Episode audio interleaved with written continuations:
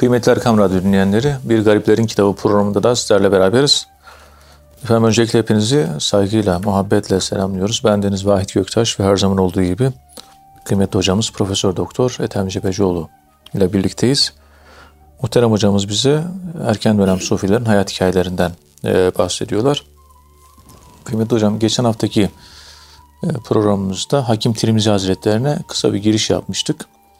Ebu Abdillah Muhammed bin Ali bin Hasan et-Tirmizi vefatı Hicri 320 miladi 932 erken dönem tasavvufun en temel şahsiyetlerinden birisi.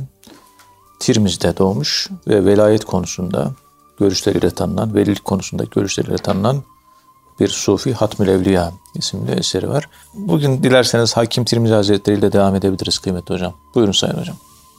Euzu billahi mineşşeytanirracim. Bismillahirrahmanirrahim. Elhamdülillahi rabbil alamin. Ves salatu vesselamu ala rasulina Muhammedin ve ala alihi ve sahbihi ecmaîn ve bihi nestaîn. Muhterem dinleyenlerim hepinizi sevgiyle, saygıyla selamlıyorum. Hürmetlerimi arz ediyorum.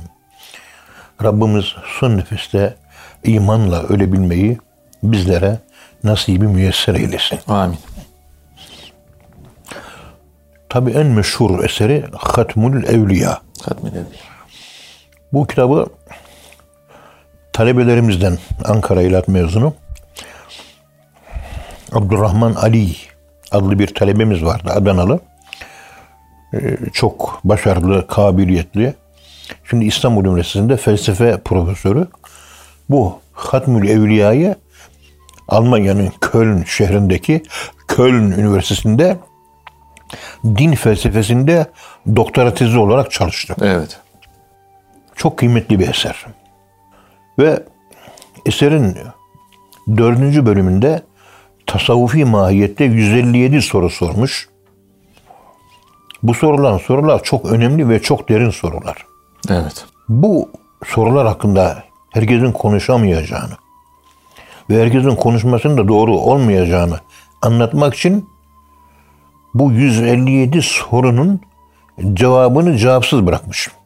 Vermemiş. Yani insanlar anlayamaz diye. Evet. Onun cevaplamadığı bu soruları daha sonra daha sonra İbnül Arabi El Cevabul Müstakim amma se'ele anhu et Tirmizil Hakim adlı bir eser yazıyor. Yani Hakim Tirmizi'ye sorulan 157 sorunun cevabı. Hakim Evet. Tirmizi bildiği halde vermiyor. Yani bilgisini suya vermiş diyoruz biz buna. Mevlana manevi eğitime başlayacağı sırada Seyyid Burhanettin Tirmizi Hazretleri şu kitaplarının kütüphanedeki kitaplarının hepsini havuza at bakayım diyor. Mevlana'nın hoşuma gitmemiş ama mecburen kitapların hepsini havuza atmış. Allah. Tasavvuf ondan sonra başlıyor. Evet. Mesela Franz Kafka. Ondan sonra Ebu Hayyan et-Tevhidi. Batı'da da var, bizde de var. Eserleri yazıyor. Yazıyorlar. Diyorlar ki ben kıymetli bir eser yazmadım. Yakıyorlar eserlerini. Buna topoyi adı veriliyor. Topoyi. O Ebu Hayyan Tevhidi eserlerini yakmasının sebebi bazı belki Allah'ın razı olmadığı konuları yazmış olabilirim ve onun da hesabını vermek zor olur. Onun için kimsenin eline geçmesin. Hepsini yakmış. İki tane mi üç tane esere geçmiş elimize. Evet. Yani Hakim Tirmizi'de bakın bu türde bir ahlak var geçmişte. Şimdi bilmeyenler de biliyor. Evet. Şimdi bilmeyenler bilenlerden daha iyi biliyor. Radyolarda, televizyonlara çıkarılan, uzman diye çıkarılanlar çoğu bilmeyenler. Ama biliyormuş gibi konuşuyor. E, biliyorum diyor yani. Biliyorum diyor. Yani o Kesnizaniye tarikatı var ya, ben bilmem tarikatı satılmış Amerika'ya. Vatanını sattı Amerikalılara. O tarikatı kastetmiyoruz. Evet. Yani biliyorum diye bir olay söz konusu değil. Biliyorum yok. Bunu defterden silmek lazım. Ölene kadar talebe. Talebelikten kurtulmayacağız. Bakınız Osman hocamıza ben kaç defa gözlerimle şahit olmuşumdur ki bildiği bir konuyu bana soruyor. Kamil Bey'e soruyor. Necdet Tosun Bey'e soruyor. Efendim söyleyeyim diğer arkadaşlara soruyor, soruyor, soruyor. E, uzman olarak kimi biliyorsa yakaladığı zaman hemen soruyor, soruyor. Evet. Yani kombiniyor aslında bildiği şeyi soruyor. Ekstra bir şey var mı? Bu bir edeptir tabii. Biliyorum kelimesi yok. Bu İmam-ı Şahrani Hazretlerinin Tembihul Muterrin adlı eseri var. İmam-ı Şahrani'nin. Bunun yaklaşık 20. veya 17. sayfalar civarında Maliki mezhebinin kurucusu İmam-ı Malik ile ilgili bir olay anlatıyor. İmam-ı Şahrani Hazretleri. İmam-ı Malik'in huzuruna bir adam geliyor. Onun yanına bir adam, onun yanına bir adam, 3-5 kişi. O toplantıda İmam-ı Malik Hazretlerine 40 tane soru soruyorlar. 40 soru soruyorlar. İmam Malik talebeleri de etrafında. Sorulan 40 tane sorunun mezhep imamı bu. Mutlak müştehit. Zirve. Evet. 37 tanesine la edri diyor. Bilmiyorum diyor. İmam Malik yani. İmam Malik. Üç tanesine de cevap veriyor. Tabi soru soranlar gittikten sonra talebeler diyorlar ki hocam bu bilmiyorum dediğiniz 37 tane sorunun cevabını biz dahi biliyoruz. Ki siz daha fazlasını biliyorsunuz. Bildiğiniz halde niye bilmiyorum dediniz. Orada İmam Malik hatırımda, hatırımda kaldığına göre şöyle bir örnek veriyor. Mesela fakir konusunda bana soru soruldu. Fakir konusunda 16 tane eser yazılmış. 15 tanesini okudum, 16.sını daha okumadım ben diyor. Şimdi 15 tane kitabın yakalayamadığı bir hakikati 16. kitapta belki var. Belki. Ama ben okumadım ve bilmiyorum. O hakikati bilmeme bilmemem sebebiyle sorulan fakir hakkında sorulan soruya eksik cevap verirsem yarın Allah'a ben ne cevap veririm diyor. O kitabı da okuyayım. Ondan sonra fakirle ilgili soruların hepsine cevap vereyim diyor. Ama o kitap eksik kaldı. Konuyla ilgili hepsini okuyor. Ondan sonra ve 37 tane cevap veremediği sorulara hepsini biliyor. Fakat sorulan konulardaki kitapların bir kısmını okumuş, bir kısmını okumamış. Tamamını okumadığı ve tam bilgiye sahip olmadığı için cevap vermiyor. Bugün internette iki gün, üç gün fetva kitabı okuyup da çıkıp da ahkam kesen pek çok cüceler görüyoruz maalesef. Evet. Yani bu ahlakla bu ahlak karşılaştırdığınız zaman devrin ne kadar bozulduğunu anlamanız mümkün hale gelir. Ya.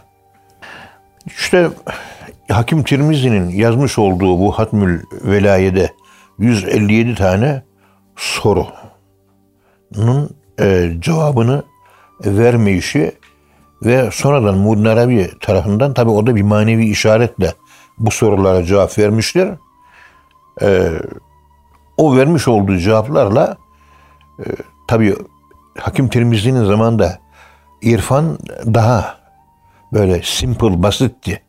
Bunlara bir zaman da biraz daha gelişmiş bir irfan ve hikemiyat vardı. Demek ki Muddin bir zamanda hikemiyat uygun olduğu için Muddin Arabi Hazretleri zamanında o sorular cevaplandırıldı. Hakikaten tasavvufla ilgili pek çok konu önümüze geliyor. Ee, anlatabileceğimiz yere kadar olanını anlatıyoruz. Ama anlayamayacağımız bir yer geldiği zaman da biz bu kadarını biliyoruz diyoruz. Daha fazla bir şey söyleyemiyoruz. Evet. Bilmek mümkün değil. İlmin sonu yok. Yani biliyorum diye bir şey yok. Onun Evet. için ve şavirhum fil emri. Bu başta olmak üzere. Ve emruhum şura beynühüm. Hocam kararsızım diye bizim Enes Allah razı olsun kıymetli evladımız e, mesaj atmış hocam bir karar veremiyorum diyor. Enes değil de Alper diye bir e, talebem var. Ben dedim ki peygamberimizin yaptığını yap, Allah'ın emrettiğini yap. Hangi konuda karar veremiyorsan danışmada bulun. Yani ona sor, ona sor, ona İstişare sor, ona et. sor, ona sor. Ve bu ümmet hata üzerinde icma, icma etmez. Ümmet e, hata üzerinde toplanmaz. Alel hatayı. Çoğunluğun sesi, ümmette alimlerin çoğunluk, ağırlık görüşü neyse doğru görüş odur. Onu takip edersiniz. Evet. Onun için mesela bazı konularda faizle ilgili hassas konular var. Bir Faruk Beşer'e bakıyoruz, onu okuyoruz. Hayrettin Hoca'ya bakıyoruz, onu okuyoruz. Muhterem Hamdi Döndüren Beyefendi'ye bakıyoruz, onu okuyoruz. Efendime söyleyeyim, işte bizim Şamil Dağcı, fıkıhçı, ona bakıyoruz, onu okuyoruz. Yani konuyla ilgili ne var? Bütün bunların hepsini okuduktan sonra aralarında ayrılıklar var, beraberlikler var falan. Ortaklaşa buluştukları noktalar bizim için takip edilecek yol olur. Bu da işte ve emruhum şura beynehum. Yani onların işi danışmakla olur. Çoğunluk hangi fikri beyan ediyorsa ona uyarsınız, onu yaparsınız, yolunuza koyulursunuz. Onun için bir kimse menis, menisteşara la yendem kim istişare yaparsa Pişman olmaz. pişman olmaz. Mutlaka danışmak lazım. Bunu Amerika Birleşik Devletleri bu konuştuğumuz Kur'an hükmünü, ahkamını Amerika Birleşik Devletleri ve Avrupa ülkeleri think tank kuruluşlarıyla çözmeye çalışıyorlar. Bunun ne kadar önemli olduklarını bildikleri için bütün uzman bilim adamlar topluyorlar, bir tek soru soruyorlar. Ortaya yaklaşık bir takım sonuçlar, somut, elle tutulur sonuçlar çıkıyor ve ona göre Amerika devletinin siyasetine yön veriyorlar. Evet. Yani e, 120 tane efendim söyleyeyim profesör bir araya gelmiş. İşte Amerika ile ilgili bir problemi tartışıyorlar. Çoğunluk ne çıktı? Tamam onu koyuyor. Öbür think tank kuruluşu da aynı toplantı yapıyor. Başka profesörler, başka akademi- akademisyenler. Onların da sonucu ortaya çıkıyor. 8-10 tane böyle think tank kuruluşunun ortaya çıkarmış olduğu sonuçları yan yana koydukları zaman doğrusu hemen kendisini gösteriyor. Doğrusu bu diyorsunuz. Onun için mesela kızımızı evlendireceğiz. Bir rüyaya yatıyoruz. Rüyaya yatıyorlar değil mi? Bir de istişare yap, danış, soruştur diyoruz. İstişare yapılıyor, danışılıyor, soruşuluyor. Eğer istihare ile sorma, soruşturma, danışma birbiriyle çelişirse danışmaya tercih kullanılır. Yani rüya iyi veya kötü. Diyor ki rüyada evlenme diye bir şey çıkıyor. Ama soruşturuyor ki insanlara ya bu çocuk iyidir evlendir kızını ver diyorlar. Rüya verme diyor. Danışlı insanlar ver diyor. İnsanlara danışmaya, meşverete riayet edecek İstişareye riayet edecek. ve e, ona göre hareket edecek. Bu şekilde davranan bir insanın yardımcısının Allah olacağı söyleniliyor. Bu ümmet hata üzerine icma etmez. Fikir birliğine varmaz. Konsensüs, konsensüs yapmaz diyor. Evet. Evet hocam Allah razı olsun. Ve kendisi Tirmiz ve Belh'te birçok muhaddisten hadis dersleri aldı. Belh bugün biliyorsunuz Afganistan'da. Bakın dikkat edin Selef Sufilerin hepsi hadisçidir diyoruz. Tabii.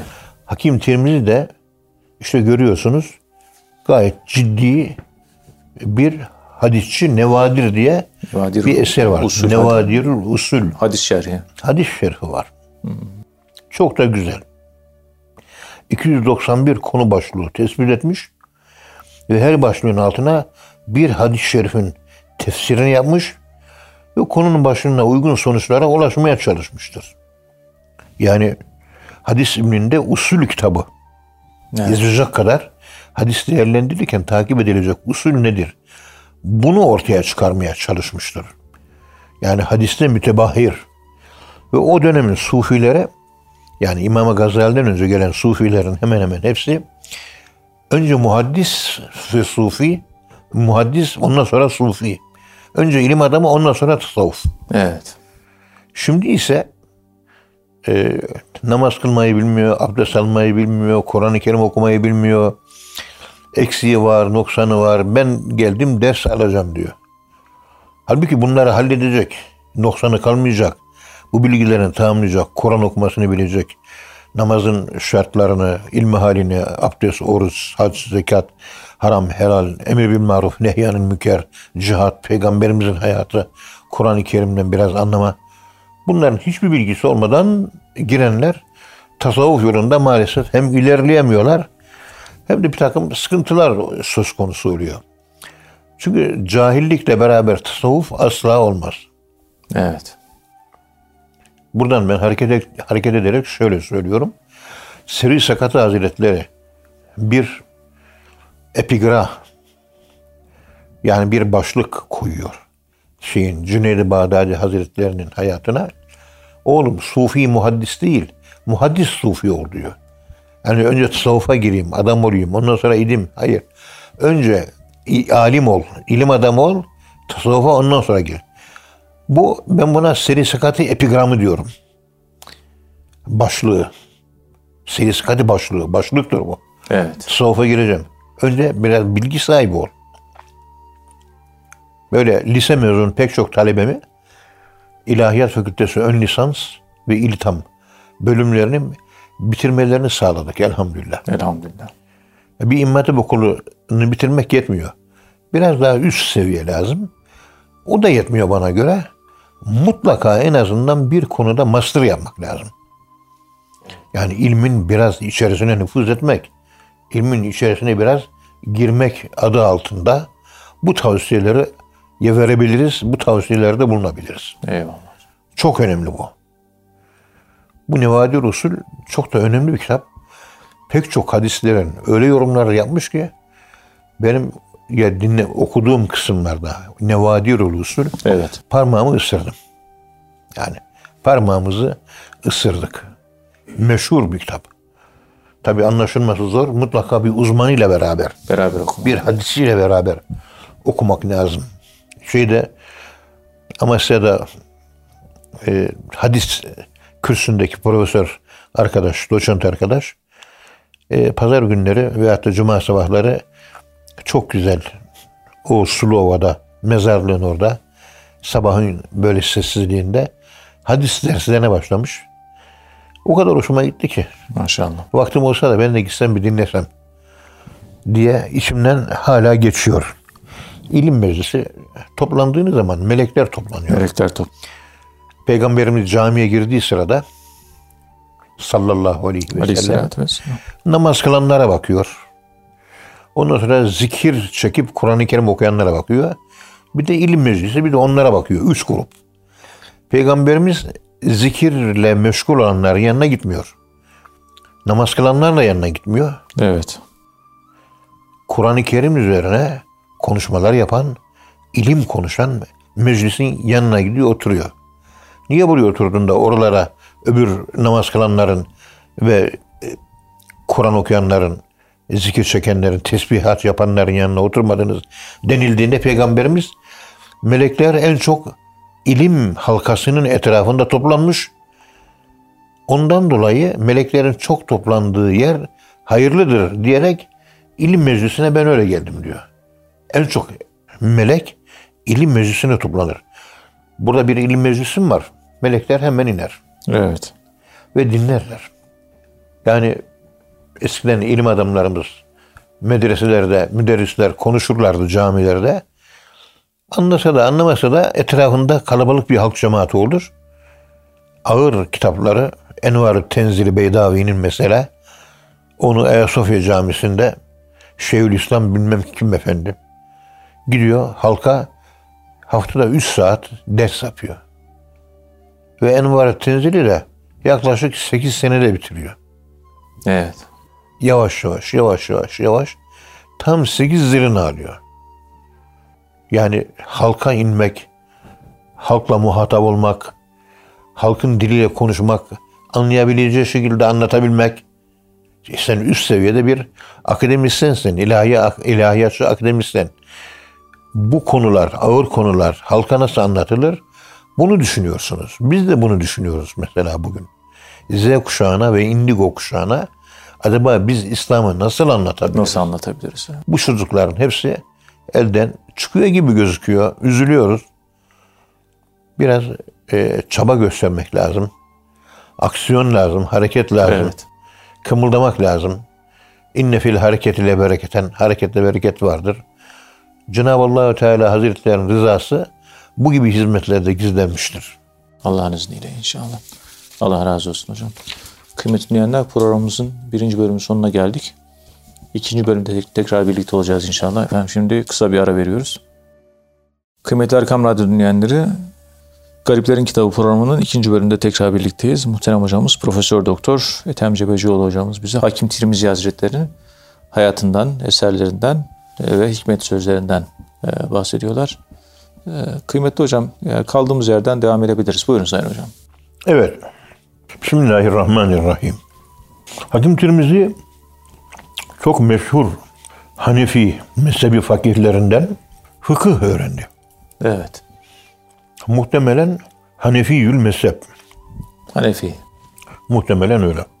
27 yaşında hacca gideyim diye yola çıktı.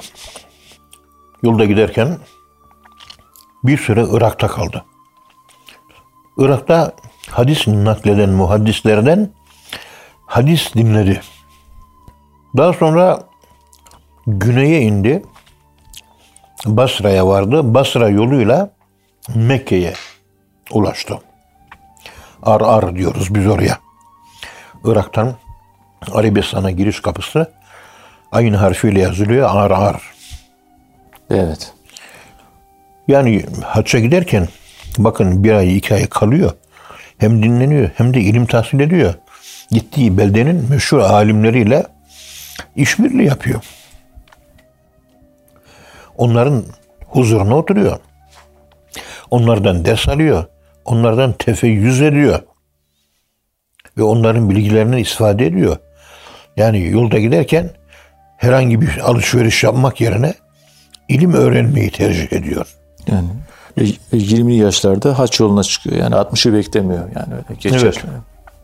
Büdü Şen adlı eserinde her gece seher vakti Kabe civarında gidip dua ettiğini yazıyor. Ve büyük günahlarına tövbe ettiğinden bahsediyor.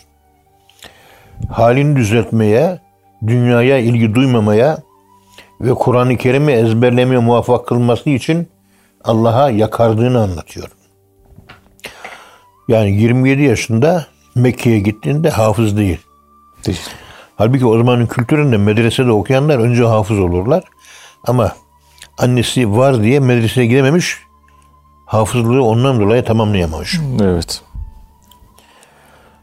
Yapmış olduğu bu dualar sonucu haçtan döndükten sonra memleketinde hafızlığı tamamladı. Yani hafızlık için o zamanki gelenek işte 4 sene, 4 ay, 4 gün olunca çocuğunuza Kur'an-ı Kerim öğretiniz. 7 yaşında namazı başlatınız. Kur'an-ı Kerim'i çocuk küçük yaşta öğrendikten sonra bir hatim yapar. O hatimden sonra hafızlığa başlar. Evet. Hafızlık yaşı 5'tir.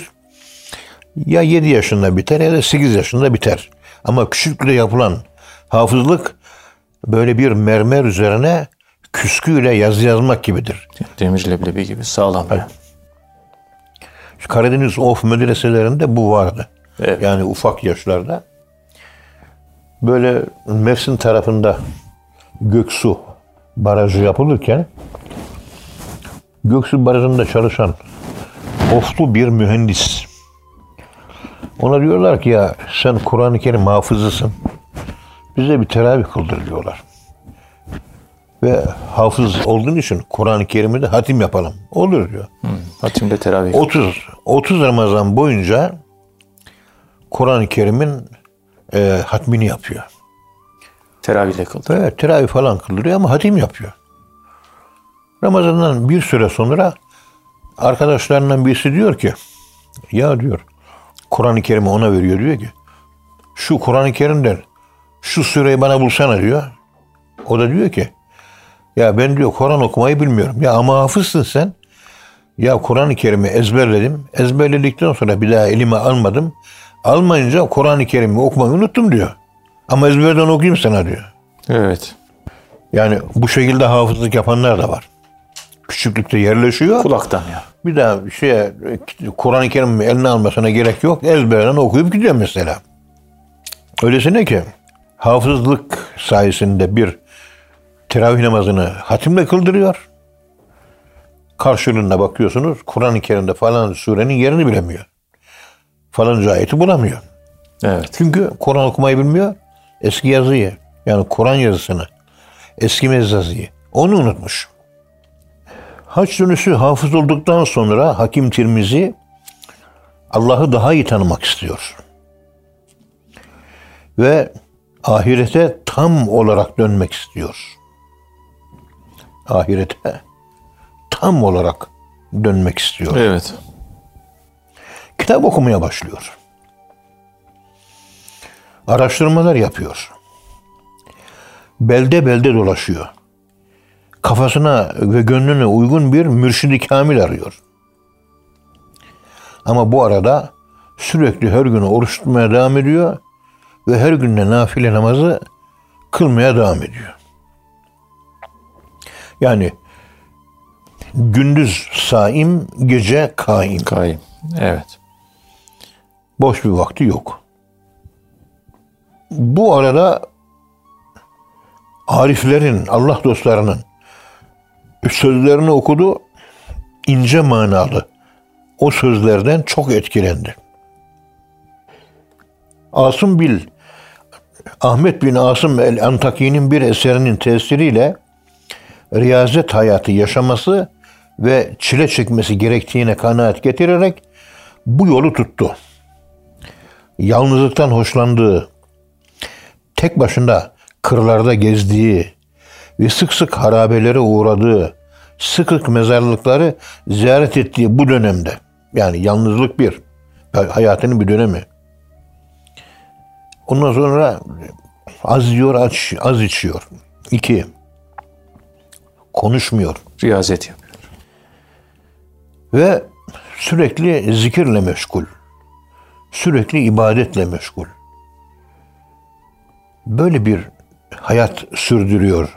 Kendisine hakiki bir mürşidi kamil bulmak üzere yola çıktığında. Tek başına kırlarda gezmesi, yıkıntılara uğraması, mezarlıkları ziyaret etmesi, o dönemde kendisine yardım edecek samimi dostlar bulamadığını gösterir. Evet. Bu şekilde ıssız, insanlardan uzak yerlerde dolaşmaya devam ettiği sırada bir defasında rüyasında peygamberimizi görüyor. Nihayet Allah'la arasındaki perdenin kalktığını ve ilhama mazhar olduğunu meclisine gelenlerle sabaha kadar sohbet etmeye ve Allah'a yalvarıp yakarmaya başladığını söyler. Peygamberimizi gördükten sonra kilitleri çözülüyor. Donmuşluklar gideriliyor. Evet. Donlar, donmuşluklar, buzları çözülüyor. Açılımlar. Kilitler çözülüyor. Fütuhatlar o meydana geliyor. Geceleyin uyku uyumuyor. Gelenler olursa sabahlara kadar sohbet ediyor. Aç kalıyor. Aç kalıyor. ibadet ediyor. Dua ile meşgul oluyor. Zikirle, tesbihle meşgul oluyor. Böyle bir hayatı elde ediyor. Ahmet bin Hadravi, Yahya bin Muaz Errazi, Ebu Turab en-Nahşebi gibi büyük sufilerin sohbetlerine de katılmıştır Hakim Tirmizi. Yani first class dediğimiz en büyük sufilerin derslerine katılmıştır. Bu gibi alimlerden tasavvuf dersi, ahlak dersi, hadis dersi, kelam, tefsir, mezhepler tarihi, dil ilimleri gibi çok değişik konularda eserler yazmış ve bu eserleri ilgiyle karşılanmış. Evet. Ancak bu durum bazılarını onu kıskanmasına yol açmıştır. Yani onu Kıskançlığa sebep kıskanmışlar. Hmm. Böyle biraz boyu yüksek gözükünce. Şikayet etmişler. Ya. Ve onun bazı sözleri kasıtlı olarak yanlış yorumlanmış ve suçlanmış. Hatta iftiraya maruz kalmış. Mesela konuşmalarında aşktan bahsettiği bu şekilde de halkın ahlakını bozduğunu söylüyorlar. Yani aşktan bahsetmek ahlakın bozulması ile alakalı bir keyfiyet olmuş oluyor. Aşk tabu, konuşulmaz. Ve bir takım bid'atlere yol açtığı ve peygamber olduğunu iddia ettiği ileri sürülerek Bel Vadisi'ne şikayet ediliyor. Yani böyle böyle huyları var, böyle böyle yanlışları var deniliyor. Yani kıskançlıktan dolayı şikayete Evet. uğramış. Evet hocam. Ve kendisinin peygamber olduğu iddia edilmiş. Bu şekilde Bel şehrinin valisine şikayet edilmiş. Vali bu konularda konuşmayacağına dair kendisinden yazılı bir belge almıştır. Yani şu konuları, şu konuları, şu konuları konuşmayacağım. Yani üst düzey irfan diliyle alakalı konuşmalar yapma. Yasak. Yasak. Hatta Sokrates Allah bir diyor. Atina Panteonu'nda yargılanıyor. Ve yargılama sonunda baldıran zehi içirilerek idama mahkum ediliyor. Gerekçesi yazılırken çok tanrıları reddetti. Niye reddetti? Ondan dolayı idama mahkum ettik. Öyle demiyorlar. Tek tanrı inancını yayarak toplumdaki yerleşik inanç sistemini yıktı. Kaosa sebep oldu. Kaosa, Düzensizlik. düzensizliğe yol açtı. Evet. Ondan dolayı ölüm cezasına karar veriliyor. Yani bu şekilde Allah'ı anlatan pek çok insanın anlaşılamamak yüzünden idama mahkum edilmeleri Molla Cami'nin bir şiirinde kühkün es kelleha bahrkun el hunuma burada güzel ifade ediliyor. Yani bizim kellelerimizden dağlar yaptılar. Kanlarımızdan okyanuslar yaptılar diyor. Evet. Onun için Hakim Tirmiz'in o velayetle ilgili görüşleri hep tartışılmıştır. Tabii anlayamadıkları için tartışılmıştır. En iyi İbn Arabi anlamış demek ki yani. En iyi anlayan ve anlatan tarihte de İbn Arabi. İbn Arabi Hazretleri olmuştur. O da tabii bir daha, o bir şey yani farklı başına bir zirve. Zirve yani. Evet. Yani başlı başına bir zirve. Vali bu konularda kendisinden konuşma yapmamasını rica etmiş ise de Hakim Tirmizi çektiği sıkıntıların kendisini daha da olgunlaştırdığını, karşılaştığı belalardan zevk alır hale geldiğini. Yani halinden razı yani. Tabii. Kalp gözünün açıldığını ve ruhun yükseldiğini hissettiğini çıkan bir kargaşa sonunda kendisine eziyet edenlerin beldelerinden kaçmak zorunda kaldıklarını, ona hürmet eden insanların sohbetine devam edenlerin kaçmak zorunda kaldıklarını, ona hürmet eden insanların sohbetine devam etmeye başladıklarını söyler. Manevi yükselişini geniş geniş anlattığı Büdü adlı eserinde hayatının son dönemiyle ilgili bir bölüm yoktur. Herhangi bir bilgi, hayatının sonuyla ilgili bilgi yoktur. Ömrün sonuna kadar eser yazmayı, çevresinde toplanan müritlerin terbiye ve irşadıyla meşgul olmayı sürdüren Hakim Tirmizi vefat ettiğinde tarih 932'yi gösteriyordu. Türbesi bugün Tirmiz halkı tarafından hala ziyaret edilmekte, fatihalar okunmaktadır. Evet. Efendim Hakim Tirmizi kendisine mahsus bir üslupla, çok özel bir üslubu var. O üslupla nakille aklı barıştırmaya, nakli akil, Nakille aklı barıştırmaya muvaffak olmuş yani Hakim Tirmizi Hazretleri. evet yani o nakil ile aklı birleştirmek ancak büyük bir irfan işidir. O irfana sahip olan insanlar e, nakli okur, anlar ve akla indirgeyerek somut hale getirir. Somut hale getirir. Anlaşılabilir hale getirebilir. Hakim Tirmizi işte bu özelliğe sahipti. Yani akıl ile nakli birleştirmeye muvaffak olmuş bir sufiydi. Özellikle Hellenistik felsefeden ve gnostisizmden gelen hikmet anlayışını tasavvufa aktarmıştır. Evet. Yani eski Yunan düşüncelerinden aldığı bazı fikirler var. Onları tasavvufa almıştır. Aktarmıştır. Ve tasavvuf hareketi onun sayesinde bir ivme kazanmış, yeni bir döneme girmiş. Yeni bir renk, yeni bir şekil almış. İşte bundan dolayı kendisine Hakim adı verilmiştir. Yani hikmet sahibi. Felsefe değil tabi bu. Ama konuştukları ve düşündüğü şeyler tam yerinde, tam zamanında çok güzel anlamına geliyor. Evet hocam. Tasavvufu geniş ölçüde hikmet olarak anlayan Hakim ve Tirmizi bilgiyi ilim, zahir, hikmet, batın hikmet şeklinde üçe ayırmıştır. Yani ilmi bir ilim, iki zahiri hikmet, üç batini hikmet. Hikmeti de bilimden olarak e, göstermekle büyük isabet kaydetmiştir bizce. İlim, zahiri hikmet ve batın hikmet. Evet. Evet. Daima bilginin son iki çeşidi üzerine durmuştur. Zahir hikmet, batın hikmet üzerine durmuştur. Ona göre tasavvuf sadece manevi haller değil, aynı zamanda hikmetler yani objektif gerçeklerdir. Evet. Peygamberlerin ve velilerin sahip oldukları bilgiler yücedir ve gizli hikmetler olup bunlar kendilerine doğrudan Allah tarafından verilir. Hak, adalet, sıdık terimleri Hakim Tirmizi'nin üzerinde önemli, önemli durduğu kavramlardır. Hak organlar, adıl, kalpler yani adaletli kalpler, Adaletli kalpler. hak organlar, sadık akıllar için söz konusudur. Evet. Hak ve adalet ve sıdık hem marifet hem din olduğundan belli bir noktada din marifetten ibaret olur.